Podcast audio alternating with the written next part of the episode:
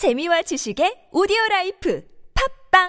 인생을 보고 세상을 보라. 롯데카드 무브컬처 라이프 사진전 역사에 각인된 기념비적인 순간. 거대한 존재에 맞선 인류의 도전. 어두운 시대를 밝혀낸 20세기의 영웅들. 삶과 역사가 만난 그곳 라이프.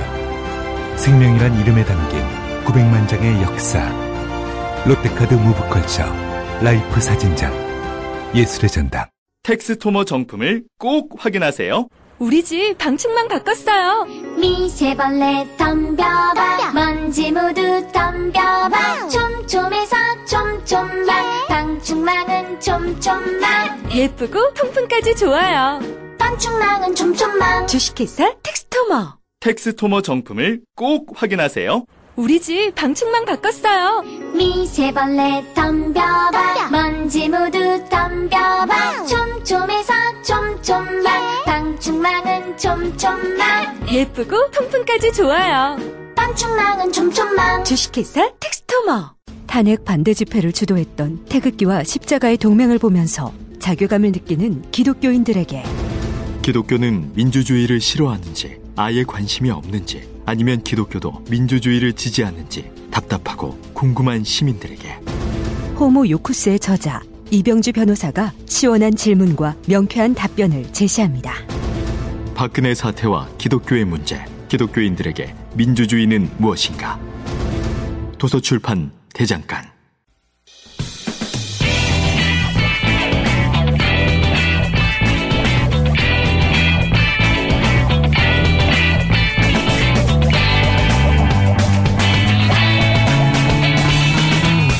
김어준의 뉴스 공장.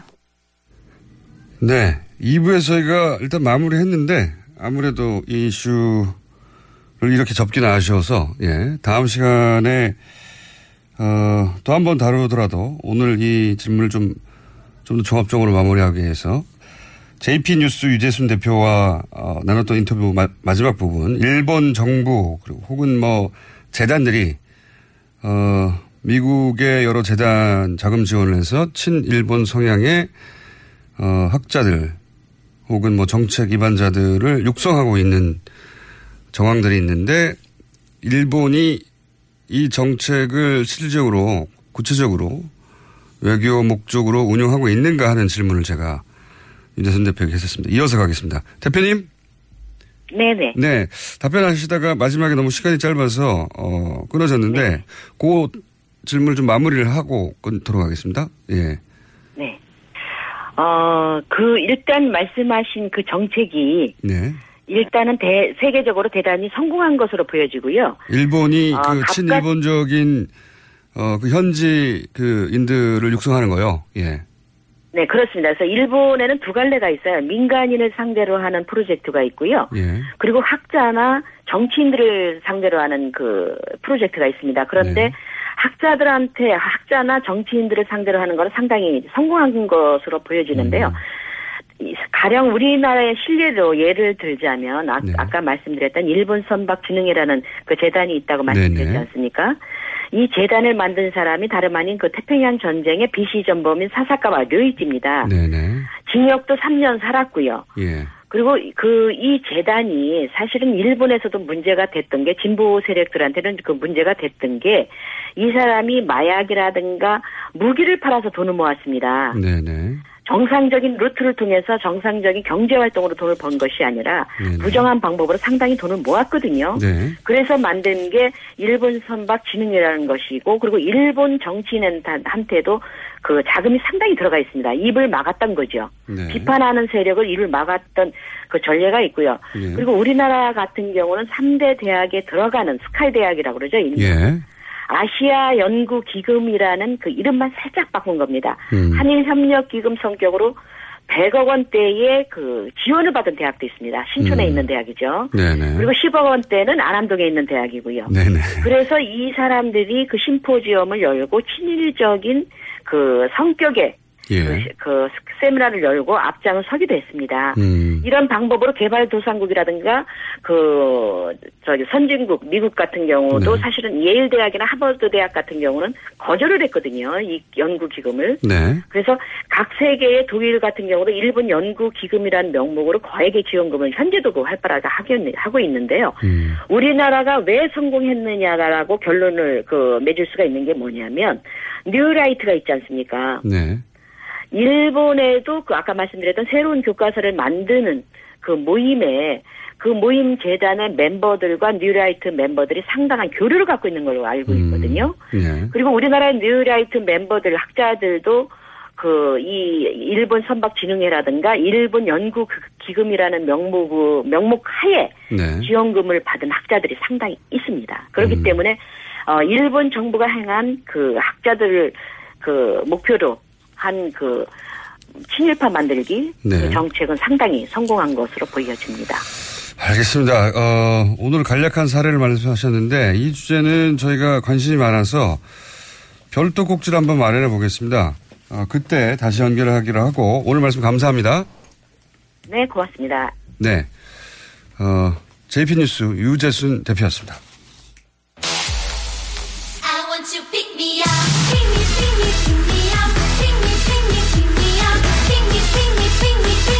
Up.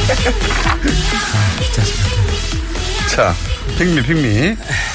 바른정당 이혜훈 대표 어, 공석이 된 나라사랑 어, 후임 패널을 뽑기한 라디오 사장 최초의 오디션. 예. 지난 시간에 황영철 의원과 함께 했습니다. 오늘은 어, 출연하기도 전에 2분만은 안 된다는 문자가 쇄도했던 설마 2분을 이라고 하는 문자가 제가 이름을 거론하기도 전부터 바른정당에서 다 좋은데 2분만은 안 된다고 하는 문자가 폭주했던 분입니다. 하태경 최고위원 나오셨습니다. 안녕하십니까. 예, 반갑습니다. 하태경입니다. 여름 사나입니다. 하태 하태 하태경입니다. 그 저희가 이제 욕 문자도 점수를 인정하기로 했거든요. 아, 그렇죠. 노이즈 마케팅 되죠? 그래서 지난 시간에 황영철 의원 나오셨을 때 혹시 다음 사람은 이분일 리는 없지만 이분이면 절대 안 된다는 하태경 의원의 비토 문자가 굉장히 많이 나왔고요. 예, 그래서, 그래서 제가 더더욱 나왔습니다. 예, 점수가 굉장히 올라갔습니다. 그래서. 이때까지 역대 최고 기록은 홍준표 대표였거든요. 아, 제가 그 기록을 깰 수는 없을 것 예, 같은데. 그건 어려울 것 같고요. 예. 그, 지금도 벌써 뭐 하태경 의원 싫어요. 뭐 이런 문자들이 나오고 있습니다. 예, 어, 기록 깨볼까요? 예, 사실은 제가 그것 때문에 나왔는데요. 예. 제가 이제 이 프로에 굳이 나오고 싶은 핵심적인 이유는 굳이 나오고 싶은 핵심적인 인지도 상승은 아니에요. 인지상승 아, 아니다. 왜냐하면 이미 높다 나는. 아, 왜냐하면 예. 그게 수치로 입증이 된게 예. 제가 이혜원 대표한테 졌지만 네. 국민 여론조사는 제가 이겼어요. 네.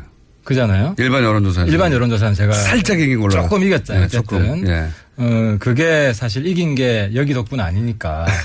근데 제가 이 굳이 나온 이유는 예. 바른정당을 뛰어넘은 더, 더 높은 역사적 과제가 있다. 아. 일? 일개 정당 소속으로서가 아니라 대한민국의 정 치도 더 큰 포부가 있다. 어, 그렇죠. 그게 뭐냐. 예, 뭡니까? 제가 여기 나와서 제 반대자하고 소통하는 거는 예. 좌우 상생을 위한 밑거름이 될 것이다. 아. 그리고 국민 대통합을 위한 비료가 될 것이다. 예, 첩경을 여는 길이다. 나아가서 우리 김호준 총수하고 저하고 함께하면 남북 통일을 앞당길 수 있다.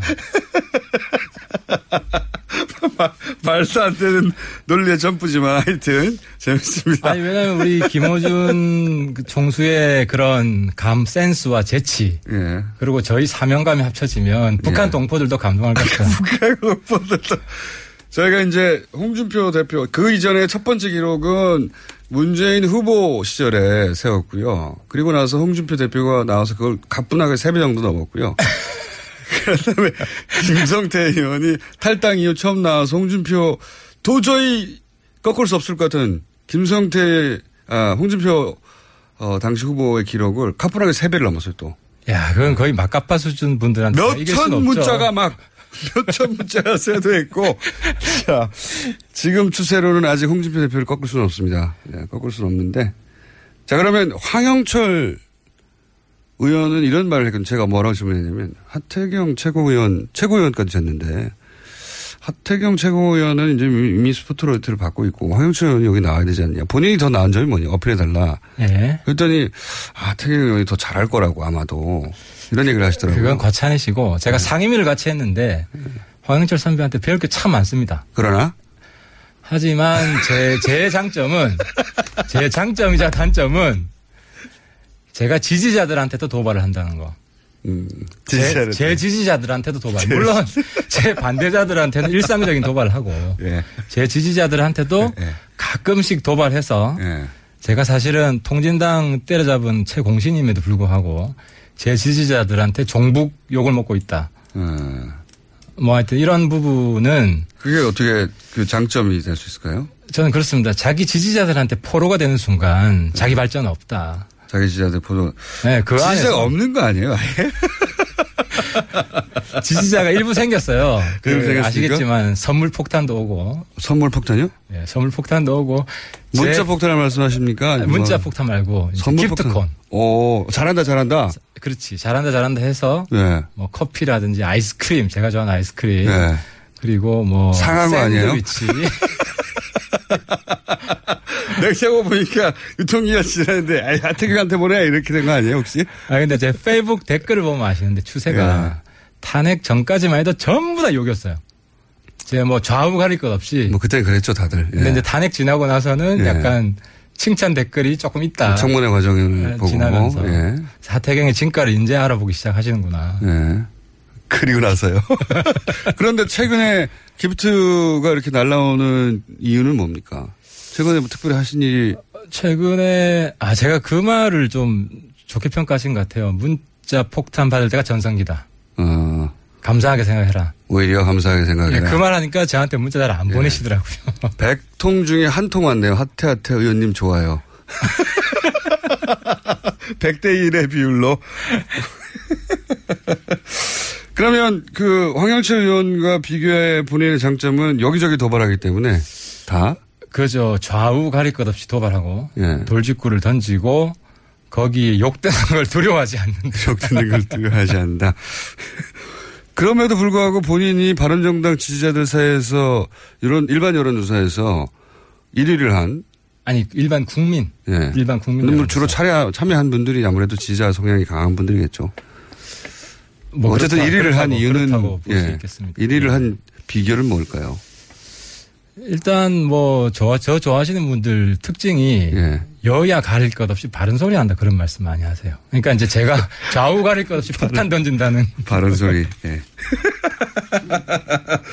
제가 보기에는 그 황영철 최고위원님이 아, 황, 황영철이래. 하태경 최고위원님이 고정 출연을 하시면 제가 보기엔 그 어, 기사 제목은 잘 뽑힐 것 같아요.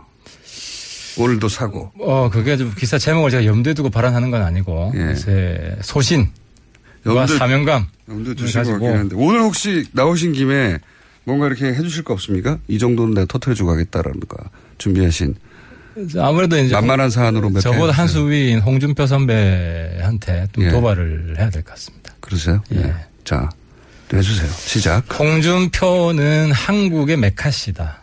형의 메카 씨. 아, 청와대 주사파 정권 예.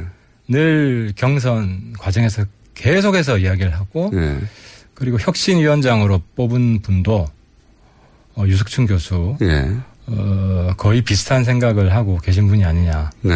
하는 생각이 들고 근데 이제 말들이 많죠, 그래서. 그래서 예. 말이 많죠. 예, 찬성하시고. 혁신위원으로 누가 들어올까 저는 솔직히 좀 예. 관심이 많고 저를 정북으로 먼 분들이 좀 들어오지 않을까. 예. 그러면은 홍준표, 어, 발 혹은 식, 그, 혁신이 되면, 결, 더욱 더 강경한, 뭐랄까요, 종북, 이쪽 진영은, 여당은 종북 좌파, 주사파 정권이라는 프레임을 더욱 강화하는 혁신이 되겠네요. 일종의 메카시 정당이 되지 않겠냐. 메카시 정도. 메카시 정당이 그러니까 그 극우 이념으로 어 사실상 문재인과 이석기를 잘 구분 못하는 동일시하는 예. 민주당과 통진당을 동일시하는 어, 그런 인식을 가진 분들이 당을 이념적으로 주도하는 정당이 되지 않겠냐. 그렇게 보고 있습니다. 그 도발은 예전에도 계속 해하셨던 건데 좀 신선한 새로운 건 없습니까? 새로 준비한 오늘 새로 준비한 건 좀 이따가 추미애 추미애 대표를 또 한번 추미애 대표. 추미애 예, 대표. 이쪽도 치고 저쪽도 치고. 양쪽을 다 치는 작전으로. 국민의당도 또 있고, 있고요, 또.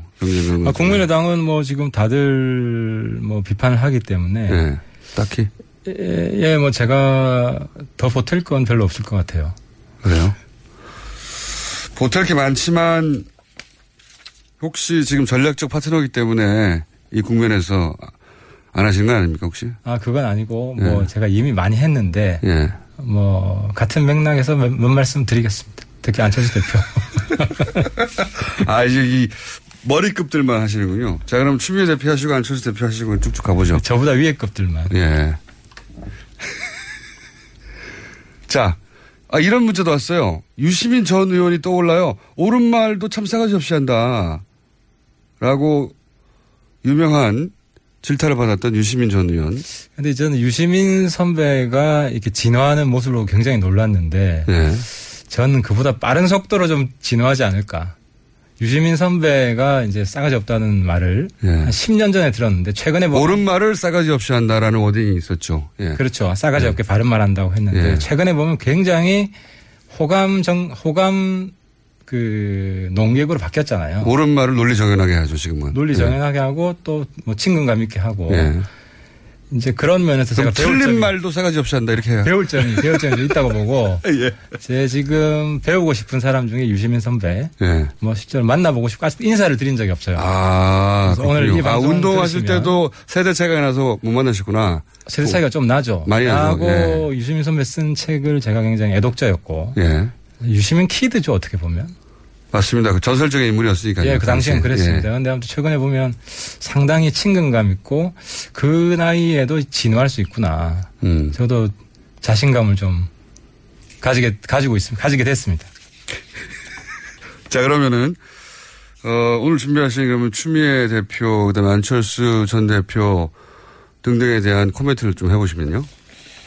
안철수 대표는 이제 사실상 정계에서 좀뭐 퇴출 당하신 건데 다 하신 거예요? 네, 당하신 거라고 저는 봅니다. 지금 이미 그러니까 이게 똑같은 실수를 두 번 반복하면 정치권에서는 가망이 가망이 없다. 작년에도 작년에도 그 선거 비용 리베이트 사건 네네. 사실 다 무죄가 났음에도 불구하고 조기에 대응하지 못해가지고 예. 국민의당이 치명타를 입고 그때 안철수 대표가 대표직을 내어놨지. 않습니까?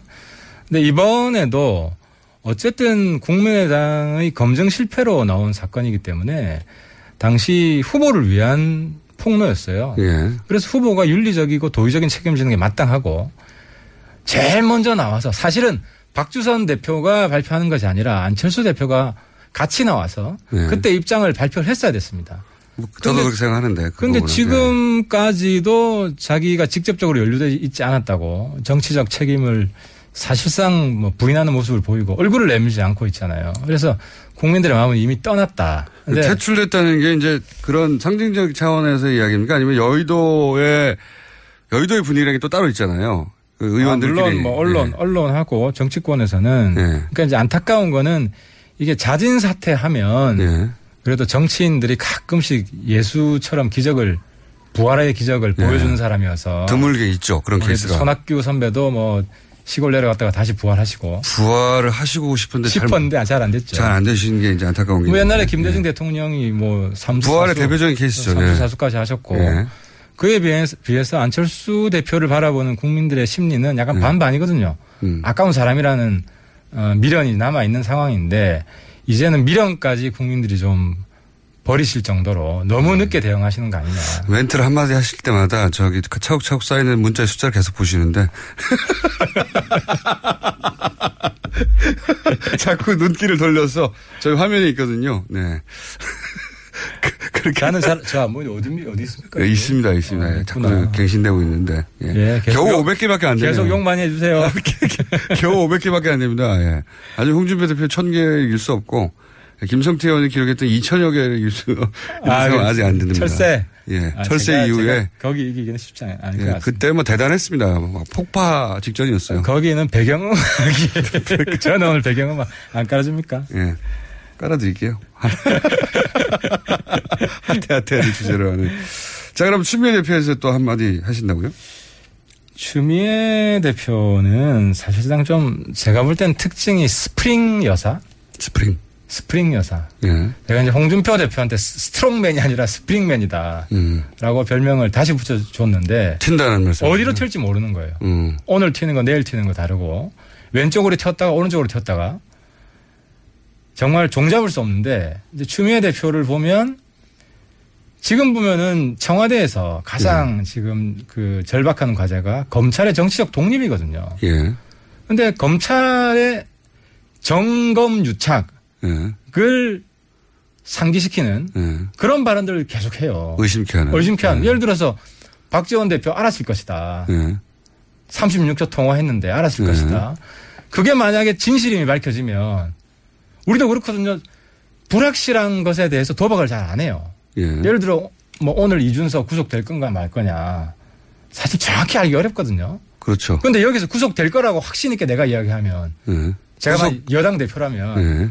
무슨 정보를 사전에 입수한 거 아니냐. 검찰로부터. 그러면 점검 유착 의혹이 생기는 거고 예. 만약에 박지원 아무런 그 사전에 서로 공모하지 않았다고 나오면 정치적 공세, 경솔한, 그것도 여당 대표가 예.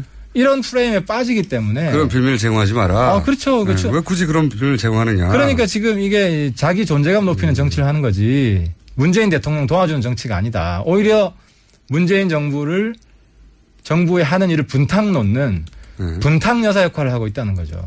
혹시 문재인 대통령하고는 통화해 보셨나요? 그렇게 느끼는지? 통화는 안 해봤는데 예. 청와대가 처음 국민의당 예. 그 입장 발표 조작했다고 나오고 나서 예. 입장 발표가 굉장히 약했어요. 보통은 이제 상식적으로는 진상조사 철저히 해서 책임자 처벌해야 된다. 이 정도가 기본인데 그냥 진, 진실을 알려줘서 감사하다. 예. 더 이상 확전을 안 하려는 의지가 명확했어요. 왜냐하면 이거 대통령 아들 문제이기 때문에. 예. 뭐 저쪽에서 인정했으니. 아 그렇죠. 그냥 그냥 넘어가자. 예. 받아주자. 그냥 검찰 수사로 마무리 짓자. 예. 이 정도의 정치적으로 마감하고 싶었는데 추미애 대표가 계속 이 지금 국면에서 예. 추경도 해야 되고 어쨌든 뭐 북핵 문제 굉장히 심각하고 이런 데 있어서 정치권이 다시 콩가루 집안처럼 싸우는 이런 모습이 대통령 입장에서는 그렇게 달갑지 않죠. 달갑지 않을 수도 있고 달가울 수도 있습니다. 왜 그렇게 보세요? 잘 때린다. 잘 때린다. 아, 그 문재인 대통령 지지자 중에서 국민의당 때려주라고 예. 하는 마음이 있는 사람이 볼 때 그렇지만 예. 저는 오히려 추미애 대표 이제 여당 대표가 됐기 때문에 청와대에 쓴소리야 전국이 잘 굴러가요. 그러니까 추미애 대표가 이때 한마디를 해야 한다면 조대엽, 송영무 한번 재검토해 달라. 이 한마디만 하면 지금 여야 관계 잘 굴러갑니다. 그게 지금 문재인 정부를 걱정하시는 거네요.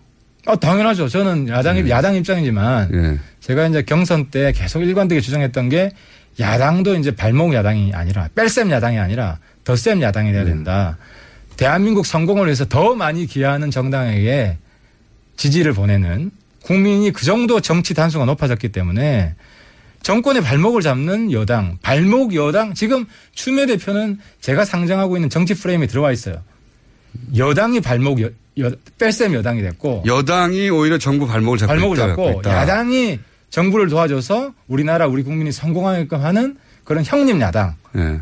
의 모습을 완전히 새로운 야당이죠. 바른 야당이 그걸 보여주겠다. 아, 그걸 보여주겠다. 아직은 보여주지 못하고 있는 것 같죠? 한 30% 내지 50%는 제가 보여주고 있는데 조금 네. 우리 당을 혁신해서 우리 당 전체가 그런 모습을 보여주겠다 하는 게 제가 제가 이번 포부였는데 네. 뭐 안타깝게 2등을 했지만 우리 저 예원 대표랑 마음이 잘 맞기 때문에 네. 그런 방향으로 지금 가고 있습니다. 그런 방향으로 가고 있는 거 예를 하나만 들어봐 주세요. 어, 뭐 예를 들어서 예. 지금 우리 혁신 과제 중에 예. 추모 묵념 하잖아요. 예. 이제 과거에는 그랬어요. 야당 과거에 이제 진보 쪽 사람들은 김대중 노무현 참배만 하고 노무현 대통령 예. 그 보수 쪽 사람들은 박정희 이승만, 전- 박정희이 예, 참배만 했죠. 예. 근데 지금은 얼마 예. 전부터 이제 같이 하는 방향으로 됐는데 예. 추모 묵념도 과거에는 보수 쪽 사람들은 수- 호국 영령 순국 선열에 대해서만 추모 묵념을 하고 좌파 쪽 사람들은 다 빼고 민주 열사에 대해서만 했어요. 예. 근데 이제 바른정당은 같이 하겠다. 같이 하겠다. 국민 통합 묵념을 같이 하겠다. 뭐 그거 좋습니다. 근데 구체적으로 현실적으로 예를 들어서 뭐 추경이나 기타 꽉 막힌 현안들에 대해서는 딱히 바른정당이 돌파구를 마련하는데 정부의 도움을 주고 있지 않지 않습니까? 하나씩 하나씩 우리가 지금 도움을 주고 있죠. 예를 들어서 지난번에 그 저 문재인 대통령 미국 방문했을 때 예. 공세 자제하자. 그, 그, 그거는 다, 말. 다 말이고요, 다. 아니 실제로 공세 그때 안 했어요. 아니, 공세를 하건 안 하건 그런 건 다 말인데 예를 들어서 실제 법안이 통과되거나 아니면 뭐 추경안이 통과되거나 아니면 뭐 장관 그 임명안이 순조롭게 통과되거나 아 지금 보면 화끈하게 예를 들어 효과음 들으셨습니까? 문재인 후보 시절 문자를 지금 방금 돌파했습니다. 1차 반문 돌파했고요. 예를 들어서 지금 당일날 채택되는 청문 보고서가 많아요. 환경부 예, 장관 그런 것도 있죠. 거. 예. 그러니까 화끈하게 도와주고 있는 거예요. 아, 그래서 지금 언론이 잘 보도를 안 해주고 있습니까? 그렇죠. 그런 면도 있고. 근데 제가 지금 담당하고 있는데 환경부 노동부인데 예. 환경부 장관은 우리가 9시에 시작해서 6시에 채택을 했어요. 예. 거의 뭐 12시간도 안 돼서 채택이 됐고. 근데 조대엽 장관 후보자는 좀 문제가 많아요. 그럼 추경안은 지금 국민의당이 빠지면서 어렵게 되지 않습니까? 이거를 제가 오늘 아침에 이제 문병호 전 최고위원하고 얘기해봤더니 추미애 대표 사퇴밖에는 길이 없다고 얘기하는데 추미애 대표 사퇴할 일은 없고요. 그거를 모를 일은 없죠. 그러면 현실적으로 어 아이디어가 있었습니까 혹시? 이럴 때 바른정당이 탁 아이디어를 내놔야 바른정당의 역할이 주목받고 존재감이 커지는 거 아닙니까? 여당의 입장인데 예. 여당이 조대엽 송영무 건에 대해서 예. 둘 중에 하나는 최선 쳐라. 청와대에 예. 청와대에 바른 소리를 해주시면 예. 물꼬가 트죠.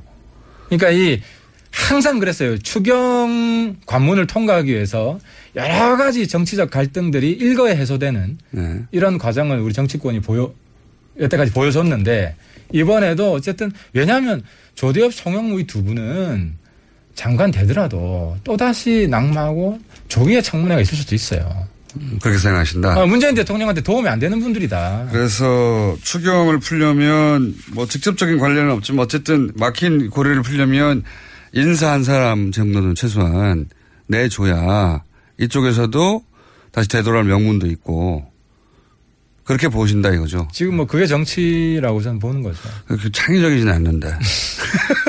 하태경만의 해법 이런 거 없나요?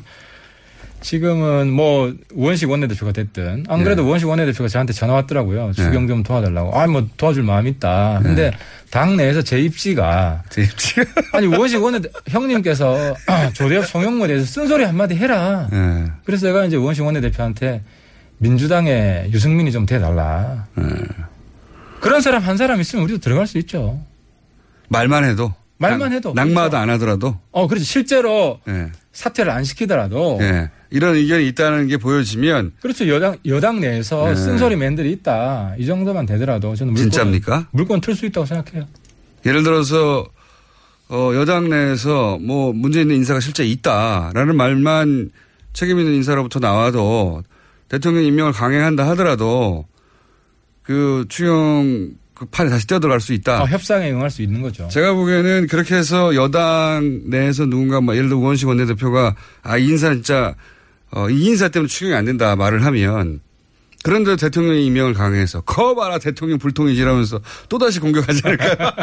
협상은 하죠. 잘 걸렸어 막 그러면서 협상은 하겠죠, 당연히. 당내 결등 격화 막 당청 틀어줘 이러면서 아니, 우원식 원내대표하고는 협상을 하죠. 예. 어, 믿지는 않습니다 그 말을.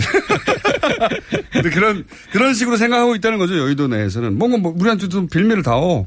아, 그게 저는 정치라고 보는 거죠. 정치와 통치의 차이점은 거기에 있다는 거죠. 알겠습니다. 제가 뭐 용문자로 일단 뭐 문재인 대표 기록은 돌파했기 때문에 당시 당시만 하더라도 야 대선 후보급이 역시 다르구나 했거든요. 문재인 대표? 네, 문재인 전 대표가 후보 시절에 여기 나오셔가지고 문자로 갑자기 막 단시간 내에 많이 쏟아져서 아 역시 대선 후보는 다르구나 했거든요. 근데 그걸 이미 돌파하셨어요. 욕으로.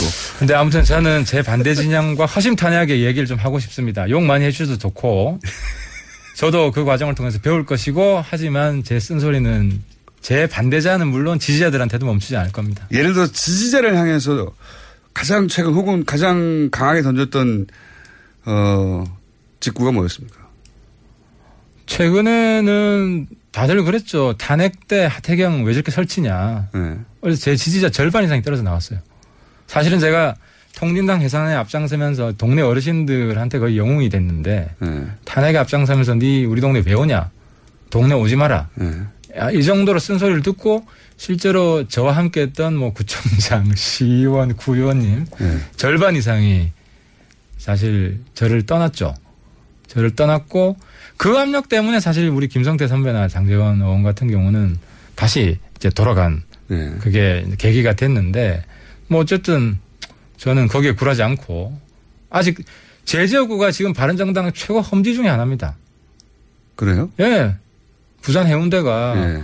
원래 과거에 친박 세력이 강했던 것이고 음. 서병수 아, 시장. 그런 의미에서 친, 아 그렇죠. 제 개인적인 입장에서는 상당히 정치 여당세가 리스크를 세, 세라, 세서가 아니라 친박세가 그렇죠. 세다. 친박세도 세고 여당세도 세죠. 예. 그래서 지금 바른정당 지지가 많이 나오지 않고 저한 저는 굉장히 정책 모험을 지금 감수하면서 정치를 하고 있는 거죠. 지역구로 옮기시려고 그래서. 아 전혀 없어. 저는 거기서 승부를 할 것이고 예. 지역구 정도가 아니라 저는 한국당 해산시키겠다. 한국당이요? 어 대한민국의 메카시 정당. 그러니까 미국이 위대한 이유는 공산주의와도 싸웠지만 메카시즘하고 싸워서도 이긴 나라이고 그 대한민국은 통진당하고 싸워서 이겼지만 바로 빨갱이 장사하는 메카시 정당하고 싸워서 이겨야 된다. 저는 그래서 한국당 해산이 바른정당이 지금 일으켜야 될 탄핵 이후의 제2의 과제다라고 선전포고를 하는 겁니다.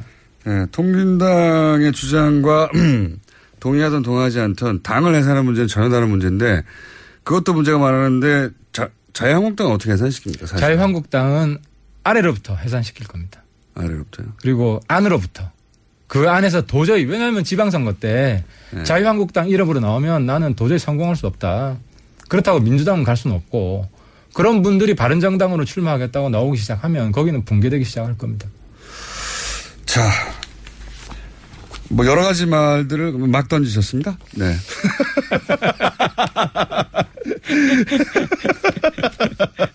자, 지금까지 바른정당의 하태경 최고. 오늘, 오늘 가장 제가 저 기억에 기억에 남기고 싶은 것은 우리 김 총수와 함께 함께 어깨 통일- 걸고 통일을- 남북 통일 앞당기자. 예. 북한에까지 목소리를 전파하자. 말도 안 되는 제안이었습니다. 바른정당의 하태경 최고위원이었습니다. 감사합니다. 예, 감사합니다.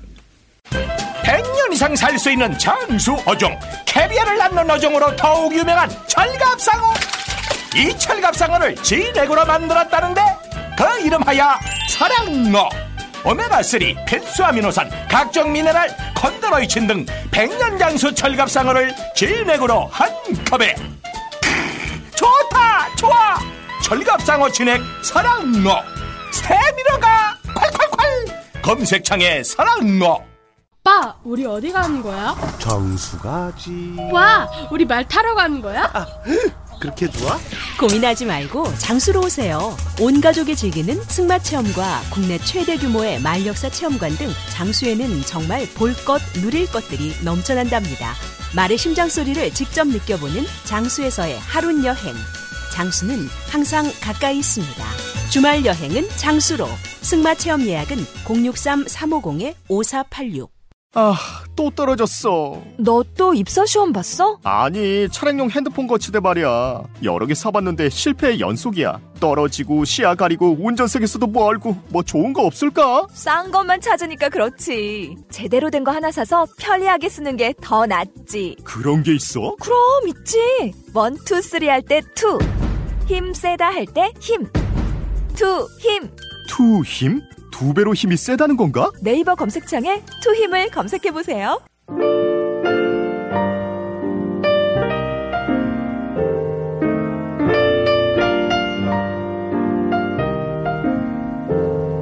자, 불친절한 AS 누가 누가 멀리 섰나? 볼리비아 라파스 해발 4,000m입니다.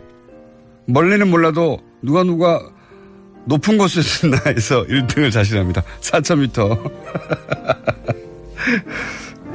1등 할 것 같습니다. 4,000m면.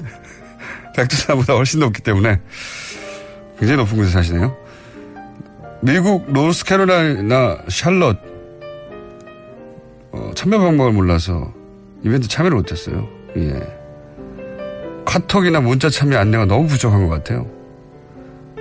네, 저희는 이런 걸 안내하지 않습니다. 알아서 찾아오십시오. 예. 전화번호를 묻는 어, 카톡 문자도 옵니다. 카톡을 찾을 수 있으면 어, 일반 문자 참여 얼마나 쉽게 찾을 수 있겠어요? 그- 굳이 물어보고 자- 그러세요? 네. 자, 하태경 의원 어, 반응 많습니다. 네. 어, 재밌다. 어, 스트레스 풀린다. 네. 하태경 의원을 욕하면서.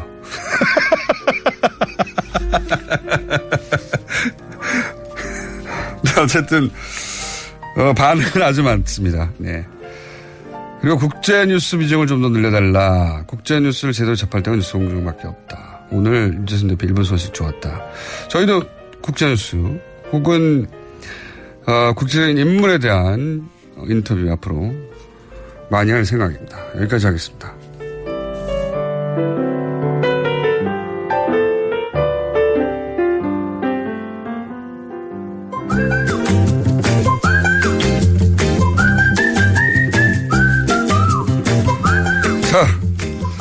지난주에는 몇 명 늘었습니까? 여전히. 네, 10명입니다. 야, 무슨 서로 약속은 안 했나요? 혹시 10명이 끊으시는 거 아니에요? 시스템 문제로 10명 이상 가입이 안 되는 거 아닙니까? 다음 주에는 20명을 기대하고 있습니다. 그래도 주당 여 10여 명이 끊이지 않고 계속 이어진다니까. 네. 한번 반갑습니다. 자, 방금 제가 문자 번호 안 알려준다고 했더니 옛다 문자다 하고 문자를 보내셨네. 내가 차단했어! 그러면서. 자, 할 수 있잖아요. 4,000m면 숨 쉬기 힘들 텐데. 그 적응되셨나 봐요. 네. 네. 어, 놀랍네요. 4,000m. 거기서 라디오 듣고 있어요, 4,000m에서. 4,000m면 진짜 고산병이 사람에 어. 따라서는 체질에 따라서는 네, 멕시코만 가도 사실은 빨리 걸으면 숨 차거든요. 네. 4,000m 두 배가 넘는. 저는 2,000m 가까이는 올라가 본 적이 있는데 음. 가까이는 1,000m 이상, 1,000 몇백 미터. 한라산 올라가면 1950m. 네. 한라산 말고 그 저기 알프스 쪽에 이렇게 코스를 타고 올라가는 데가 있어요. 뭐 등산 네, 제대로 숨이, 쉬어집니까? 제대로 된 등산은 아니지만 어지럽습니다 사실. 네, 좀 훈련되지. 체중을 예. 좀 체중 빼셔야 돼요. 아니 그때는 날씨라고 가벼울 때였죠. 또 올라가면 좀 말씀하시니까 기억이 나는데 어지럽거든요. 예. 오래 서 있으면 빙빙 돌고. 근데 거기 아예 사시는 분이라 예. 연화, 전화 연결 아무래도 한번 해봐야 되겠습니다. 오늘 주제는 그- 이 소개를 안 했네요. 누가 나오셨는지 다 아실 거라고 생각하고 칼 폴라니 그 양반 있지 않습니까? 칼 폴라니 사회경제연구소의 정태인 수장님 앞으로 정태인 연구소로 바꿔주세요. 아, 우리 아까 국제 인사를 많이 소개한다 그래서 예. 국제적인 인물이잖아요. 칼플란이. 그런데 정태인 수장님이 한국에서 이제 더 유명해졌어요. 예, 그러므로 그러므로 정태인 연구소로 바꾸는 게 가입자를 훨씬 더 많이 늘릴 수 있는 길이라고 주장하면서 오늘 주제를 보니까 세제 개편안이네요. 네. 세- 세제 개편. 야 이거 어렵습니다. 세제 개편안은 진짜. 아직 발표는 안 했는데 이제 아무래도 세금을 늘려야 되잖아요. 전반적인 방향성은 역시 증세입니까? 그러니까 증세입니까? 우리나라는 저부담 저복지가 특징이었는데 그러니까요. 많은 이제 대선 후보들이 중부담 중복지를 얘기했는데 네, 돈덜 거두고 복지도 안 해줘 이거였죠. 예, 예, 그거였는데 이제 세금을 좀 더 내고 복지도 음. 조금 올리자였는데 박근혜 전 대통령께서 한 게 증세 없는 복지라고 하는 네, 얘기를 했잖아요. 증세만 하고 복지는 없었죠. 예. 근데 증세를 좀 그러니까 정정당당하게 한 게 아니고 담배 같은 담배세라든가 거. 네. 뭐 세액공제를 손다든가 예. 손댄다든가 이렇게 하고 복지는 하지 않은 뭐 이런 상태인데 지금 이제 어, 여러 가지 지금 문재인 정부는 복지를 크- 크게 늘리겠다고 약속을 했기 때문에 증세를 해야 되거든요. 아직. 네. 근데 이, 이 문재인 정부도 증세에 대해서 굉장히 꺼려하고 대선 때부터도 그랬고 모든 정치인이 부담스러워하죠 사실. 예, 예. 조세 저항이 있으니까. 그래서 사실은 세금을 늘린다는 거는 세금 내는 사람이 많아지면 되고 또한 세율이 높아지면 되잖아요. 그렇죠. 근데 세율은 많이 손안 대고 세금 내는 사람 또는 그동안 이렇게 면제해 줬던 거. 아, 대상자를 늘리는, 예, 늘리는 예, 방향으로. 음. 그, 예, 사람을 늘리는 쪽을 지금 지금 택하고 있는 것 같습니다. 그렇군요. 방향성이라는 게 증세는 증세인데 세율을 갑자기 놀- 높이면 이제 부담이 되니까 면세 줬다는 거를 이렇게 대상자를 늘려서 면세 대상을 줄인다든가 축소한다든가 폭을 그러니까 줄인다든가 참여정부 때 세금 트라우마가 하나 있었는데 그게 바로 종부세 트라우마거든요. 종부세 난리 났었죠. 예, 근데 종부세를 내는 사람이 1%밖에 안 되는데. 국민 1%인데 국민 절반 이상이 네, 반대했죠. 그러니까 이게 참 말이 안 되는 것이 본인은 평생 가야 집을 열 채에 혹은 뭐 몇억 이상 가능성이 없는 분들이에요. 예, 예. 그럴 계획도 없는 분들 자기 살면서. 그러니까 근데 화를 내요. 그때 당청 협의회를 갔는데 서울 국회의원들이 당시 이 열린우리당인가요? 전부 반대하는 거예요. 왜냐면 자기들 떨어진다고 이 종부세 때문에. 그 우리나라 국민들 머릿속에 잠재적으로 나도 언젠가는 부동산으로 부자가 될 수도 있다고 그러니까 하는 자신에 대한 낙관이 굉장히 커요. 네. 그리고 그 세금 거죠. 폭탄이라는 이름을 붙여서 이 그때 이제 종부세가 굉장히 타격을 받았는데 그때 9억이었던가요?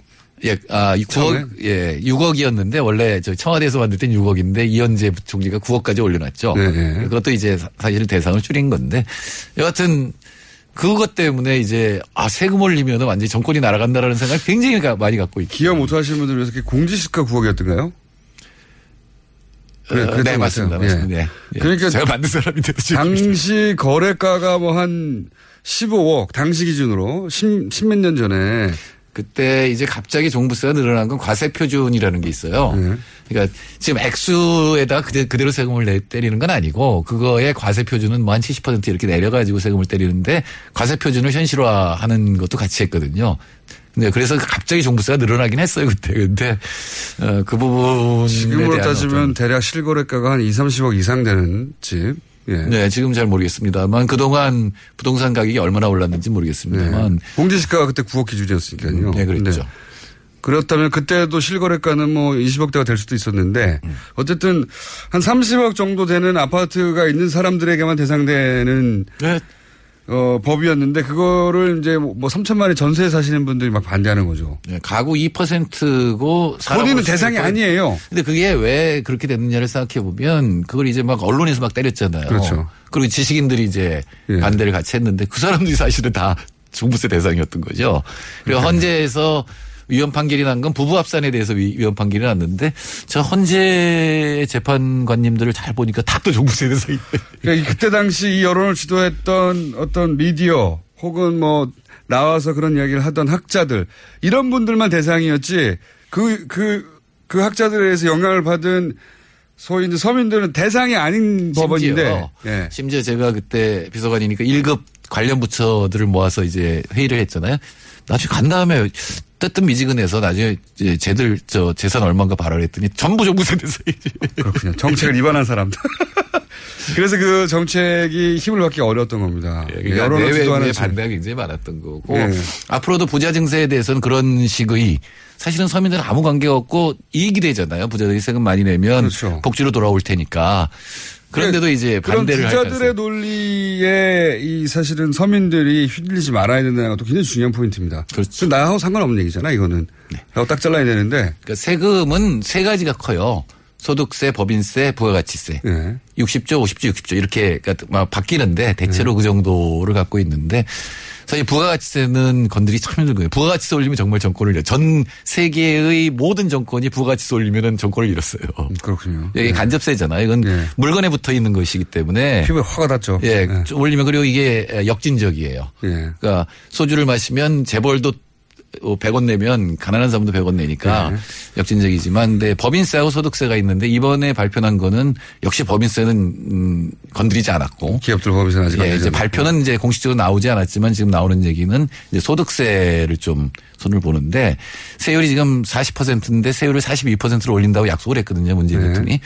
근데 그거는 안 올리고 그러니까 세율은 그냥 놔두고 이 최고 세율이 40%라는데 그게 5억 이상이에요 소득. 네. 근데 그걸 3억으로 내린다라는 아. 거죠.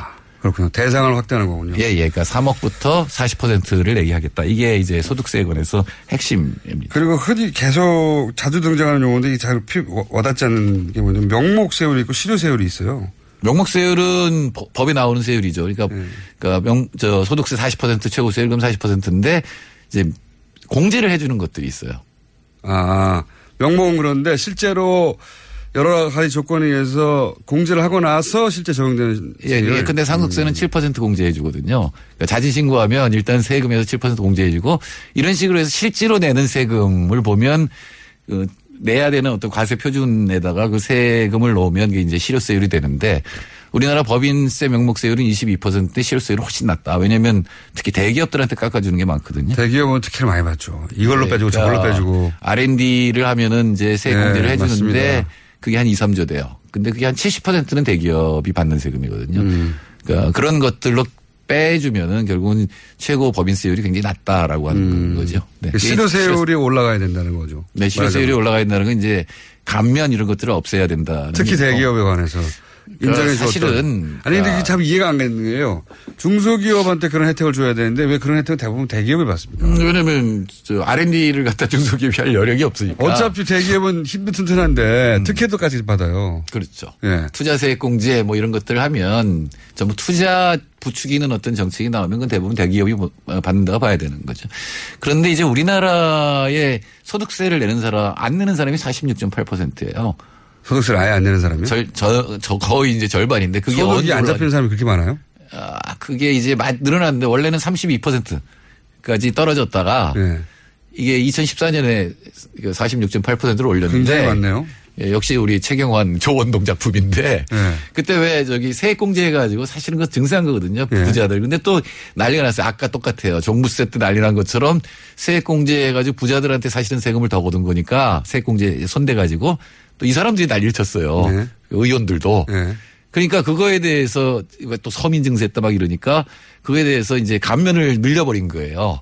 아하. 한15% 감면을 늘려버렸어요. 근데 사실은 아무리 돈을 못 벌어도 세금을 내긴 내야 됩니다. 그렇죠. 조금이라도 내고 아주 조금이라도 내야 예, 그러니까 되는데. 자기가 번 낼 만큼은 내고 그다음에 이제 받을 게 있으면 받아야 되는 건데 너무 지금 이제 면세가 많아진 거죠. 그 면세도 사실은 돈을 아주 많이 소득이 아주 많은 사람들이 난리를 쳐가지고 그렇게 된 거다. 네, 그렇게 그래서 세금을 소득세를 안 내는 사람이 우리나라 절반에 가깝게 돼버렸다. 예, 법 어, 기업도 네. 46.1%만 아 46.1%가 면제예요.